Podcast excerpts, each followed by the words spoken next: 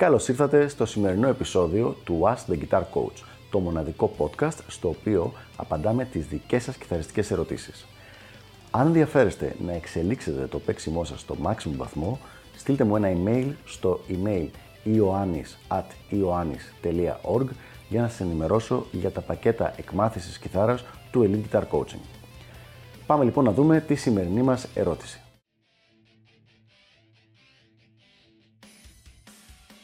Στο σημερινό βίντεο λοιπόν θα μιλήσω για ένα θέμα για το οποίο μου έχουν στείλει πάρα πολλές φορές ερωτήσεις και πολλοί κόσμος φαίνεται να είναι προβληματισμένος. Και αυτό είναι οι εξετάσεις του London College of Music ή αλλιώς οι εξετάσεις του RGT. Οι εξετάσεις αυτές οι οποίες έχουν πάρει αυτή τη στιγμή τα σκύπτρα νομίζω για τις εξετάσεις της ηλεκτρικής κιθάρας. Ένα πολύ ωραίο group από εξετάσεις που πραγματικά βοηθάνε ένα κιθαρίστα να βελτιωθεί. Θα δώσω λοιπόν 5, κατά την άποψή μου, πολύ σημαντικά tips, τα οποία θα σας βοηθήσουν σίγουρα να πάρετε μια καλύτερη βαθμολογία. Αυτή τη στιγμή έχουμε 2018 και εγώ προετοιμάζω κόσμο για τις εξετάσεις αυτές από το 2001 ή 2002. Οπότε λοιπόν έχω προετοιμάσει αρκετές εκατοντάδες άτομα και έχει μαζευτεί πάρα πολύ εμπειρία για το συγκεκριμένο θέμα. Για να δούμε λοιπόν πώς μπορούμε να χρησιμοποιήσουμε αυτή την εμπειρία για να φέρετε εσείς καλύτερα αποτελέσματα στις εξετάσεις αυτές. Tip νούμερο 1 λοιπόν. Μην παίζεις γενικότερα γρήγορα. Δεν θα σε βοηθήσει καθόλου. Μην προσπαθείς να παίξεις τις κλίμακες, τις συγχορδίες με γρήγορη ταχύτητα. Δεν θα πάρεις έξτρα πόντους. Το μόνο πράγμα το οποίο θα καταφέρεις θα είναι να ανεβάσεις τον πύχη και να περιμένει ο εξεταστής ότι θα τα παίξεις όλα καθαρά και γρήγορα, να του δείξει ότι είσαι ένας προχωρημένος κιθαρίστας, οπότε ό,τι λαθάκι κάνεις μετά να το πάρει πολύ πιο σοβαρά από ότι αν δεν είχε δει κάτι τέτοιο. Είναι πολύ σημαντικό, μιλώντας για το ίδιο θέμα, στο ίδιο τύπο ακόμα, άμα διαβάσεις προσεκτικά το βιβλίο από το οποίο κάνεις την προετοιμασία σου για το RGT, θα δεις ότι σου λέει, ας πούμε, στο να παίξεις μια κλίμακα ή να παίξεις ένα αρπέτζιο, παίξε το από την πρώτη νότα μέχρι κάτω και ανέβασέ το σταθερά. Δεν λέει πουθενά παίξ το γρήγορα. Το σταθερά, το αργά και σταθερά είναι αυτό το οποίο ζητάνε και το οποίο παίρνει τους maximum βαθμούς. Οπότε μη σε ανησυχεί το θέμα της ταχύτητας. Ένα πράγμα το οποίο όμως θέλω να σε ανησυχήσει είναι αυτό που λέω εγώ, το μαρσάρισμα που κάνουν πολλοί κιθαρίστες όταν ξεκινάνε να παίξουν. Έστω λοιπόν ότι έχω να παίξω την μη ματζόρε κλίμακα, έτσι. Η κλίμακα αυτή είναι... Έχουμε λοιπόν πάρα πολλούς κιθαρίστες οι οποίοι κάνουν το εξής. Θέλω πολύ προσοχή, κοιτάξτε. Τι ήταν αυτό? Ήταν οι πρώτες 3 νότες και μετά ξαναξεκινάνε και παίζουν σωστά την κλίμακα. Αυτό θα χάσεις βαθμούς. Είναι σίγουρα. Γιατί φαίνεται ότι ξεκίνησες, ότι χάθηκες και ότι ξαναξεκίνησες. Το οποίο σημαίνει ότι αν έπαιζες σε μια μπάντα live ή σε ένα στούντιο, θα τους είχες βγάλει όλους εκτός tempo. Αυτό το πράγμα είναι μια πάρα πολύ κακή συνήθεια, την οποία πρέπει να την σταματήσουμε να την έχουμε. Οπότε τι γίνεται? Όταν έχεις να παίξεις την κλίμακά σου, τη μη ματζόρη ας πούμε, κάθεσαι εδώ, βρίσκεις την νοτούλα σου, βαθιά ανάσα και ξεκινάς από την αρχή χωρίς να σταματήσεις.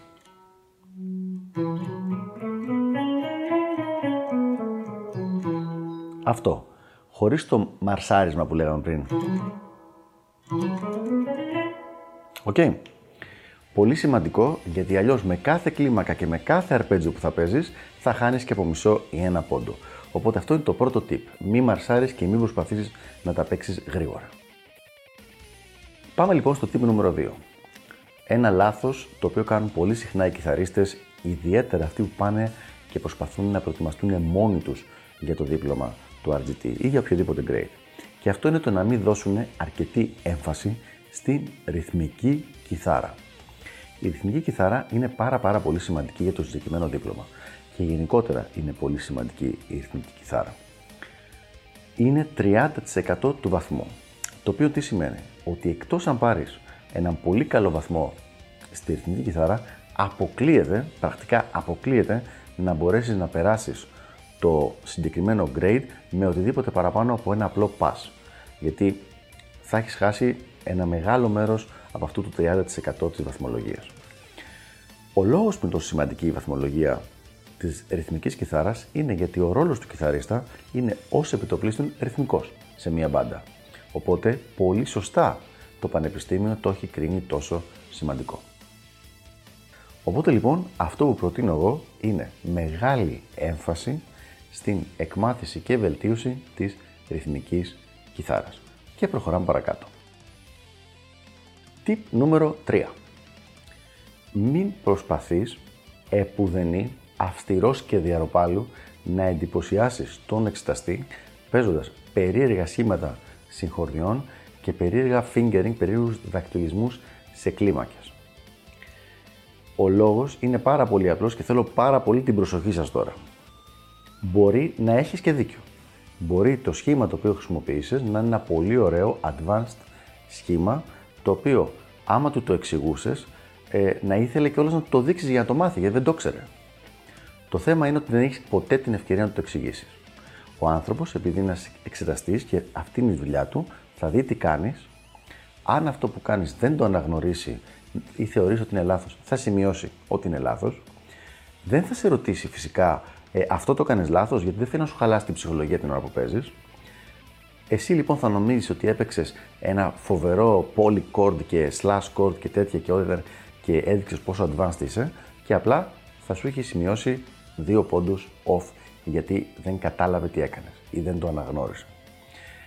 Οπότε λοιπόν, με απλά λόγια, όπως μας έλεγαν οι μανάδες μας, μην είσαι εξυπνάκιας. Παίξε απλά, γνωστά, σίγουρα, συνηθισμένα και συγκεκριμένα σχήματα στις συγχορδίες σου, στα αρπέτζιό σου και στις κλίμακές σου, κάτι το οποίο ο άλλος που το βλέπει να μην μπορεί να το παρεξηγήσει. Δεν εννοώ να το παρεξηγήσει με κακή πρόθεση, απλά επειδή δεν το κατάλαβε εκείνη τη στιγμή, γιατί εσύ έπαιξες κάτι τελείως περίεργο σε σχέση με αυτό που περίμενε. Και πάμε στο tip νούμερο 4. Το tip νούμερο 4 έχει σχέση με τον ήχο σου. Πρέπει να έχεις στο μυαλό σου πώς γίνονται οι εξετάσεις του RGT συνήθως. Θα πας σε κάποιο εξεταστικό κέντρο και θα πας με την κιθάρα σου και θα παίξεις με έναν ενισχυτή ο οποίος θα είναι εκεί. Δεν μπορώ ούτε καν να θυμηθώ πόσες φορές ο ενισχυτής που ήταν εκεί ήταν ενισχυτής ή για πλήκτρα ή για μπάσο. Οπότε ο μαθητής περίμενε ότι θα μπορεί εύκολα να βρει έναν ήχο με παραμόρφωση για να παίξει το lead, το παίξιμό του, ειδικά για τον αυτοσχεδιασμό, και φυσικά αυτός ο ήχος δεν υπήρχε καθόλου. Τι κάνουμε λοιπόν σε αυτή την περίπτωση? Υπάρχουν 2 λύσεις. Είτε αποδέχεσαι ότι θα παίξεις με καθαρό ήχο και αποφασίζεις να κάνεις και τον αυτοσχεδιασμό με καθαρό ήχο. Αυτή είναι η πιο απλή λύση, την οποία δεν έχει κανένα αρνητικό. Φτάνει να ξέρεις ότι απλά θα παίξεις με καθαρό ήχο και να έχεις, ας πούμε, μια φρασιολογία και μια άνεση στο να παίξεις αυτοσχεδιασμό με αυτόν τον ήχο. Η δεύτερη λύση είναι το να έχεις μαζί σου ένα πολύ μικρό και portable, έτσι, να μπορείς εύκολα να το κουβαλήσεις πολυεφέ. Αυτό μπορεί να είναι είτε ένα απλό iPhone ή ένα Android κινητό, στο οποίο θα έχεις μέσα είτε ένα Apple Tube ή κάποιο τέτοιο πολυεφέ, το οποίο θα βγάζει το καλώδιο και το καλώδιο αυτό βάζει τον ενισχυτή. Ο ενισχυτής παίζει λοιπόν καθαρό ήχο και εσύ, κουβαλώντας απλά, έχοντας τον ήχο σου στο κινητό σου, μπορείς να παίξεις με ό,τι ήχο γουστάρεις. Επουδενή μην έχεις την εντύπωση, την ψευδέστηση ότι εκεί θα σου έχουν έναν ήχο της προκοπής εντός εισαγωγικών, όποια και αν είναι για σένα, όποιος και αν είναι για σένα ο ήχος προκοπής. Αυτό που είναι σίγουρο είναι ότι θα έχεις έναν ουδέτερο, καθαρό ήχο. Αν θες οτιδήποτε παραπέρα, θα πρέπει να το φέρεις μαζί σου. Αλλά προσοχή, δεν μπορείς να φέρεις την πεταλιέρα σου ή 5, 6, 10 πετάλια, γιατί εκεί έχεις λιγότερο από 1 λεπτό για να σετάρεις τον ήχο σου πριν ξεκινήσεις. Πρέπει να σέβεσαι και τον άνθρωπο, ο οποίος είναι εκεί πέρα με τις ώρες και εξετάζει δεκάδες μαθητές κάθε μέρα, καθώς και τους υπόλοιπους μαθητές, οι οποίοι είναι να έρθουν μετά από εσένα. Οπότε, ό,τι είναι να κάνεις, θα το έχεις έτοιμο από πριν και απλά όπως θα βάζεις το καλώδιο από την κιθάρα σου στον ενισχυτή, θα βάλεις το καλώδιο από το πολυεφέ σου, από το iPhone σου ή από το Android σου ή από το πολύ μικρό εφέ μέσα στο να εισείτε και θα παίξεις. Δεν θα έχεις χρόνο να κάνεις σετάρισμα. Και πάμε λοιπόν στο tip νούμερο 5, το οποίο για εμένα ίσως να είναι και το πιο σημαντικό. Βέβαια δεν είναι τυπικά ένα tip το οποίο θα σε βοηθήσει να πάρεις καλύτερο βαθμό στο RGT, αλλά είναι ένας τρόπος για να δεις την όλη διαδικασία του RGT. Οι πιο πολλοί μαθητές το βλέπουν σαν ένα μπελά, δηλαδή σαν ένα μπελά που πρέπει να περάσουν για να πάρουν ένα χαρτί και να μπορούν να λένε να καταφέρνω και παίζω κιθαρά και με έχει αναγνωρίσει αυτό το πανεπιστήμιο.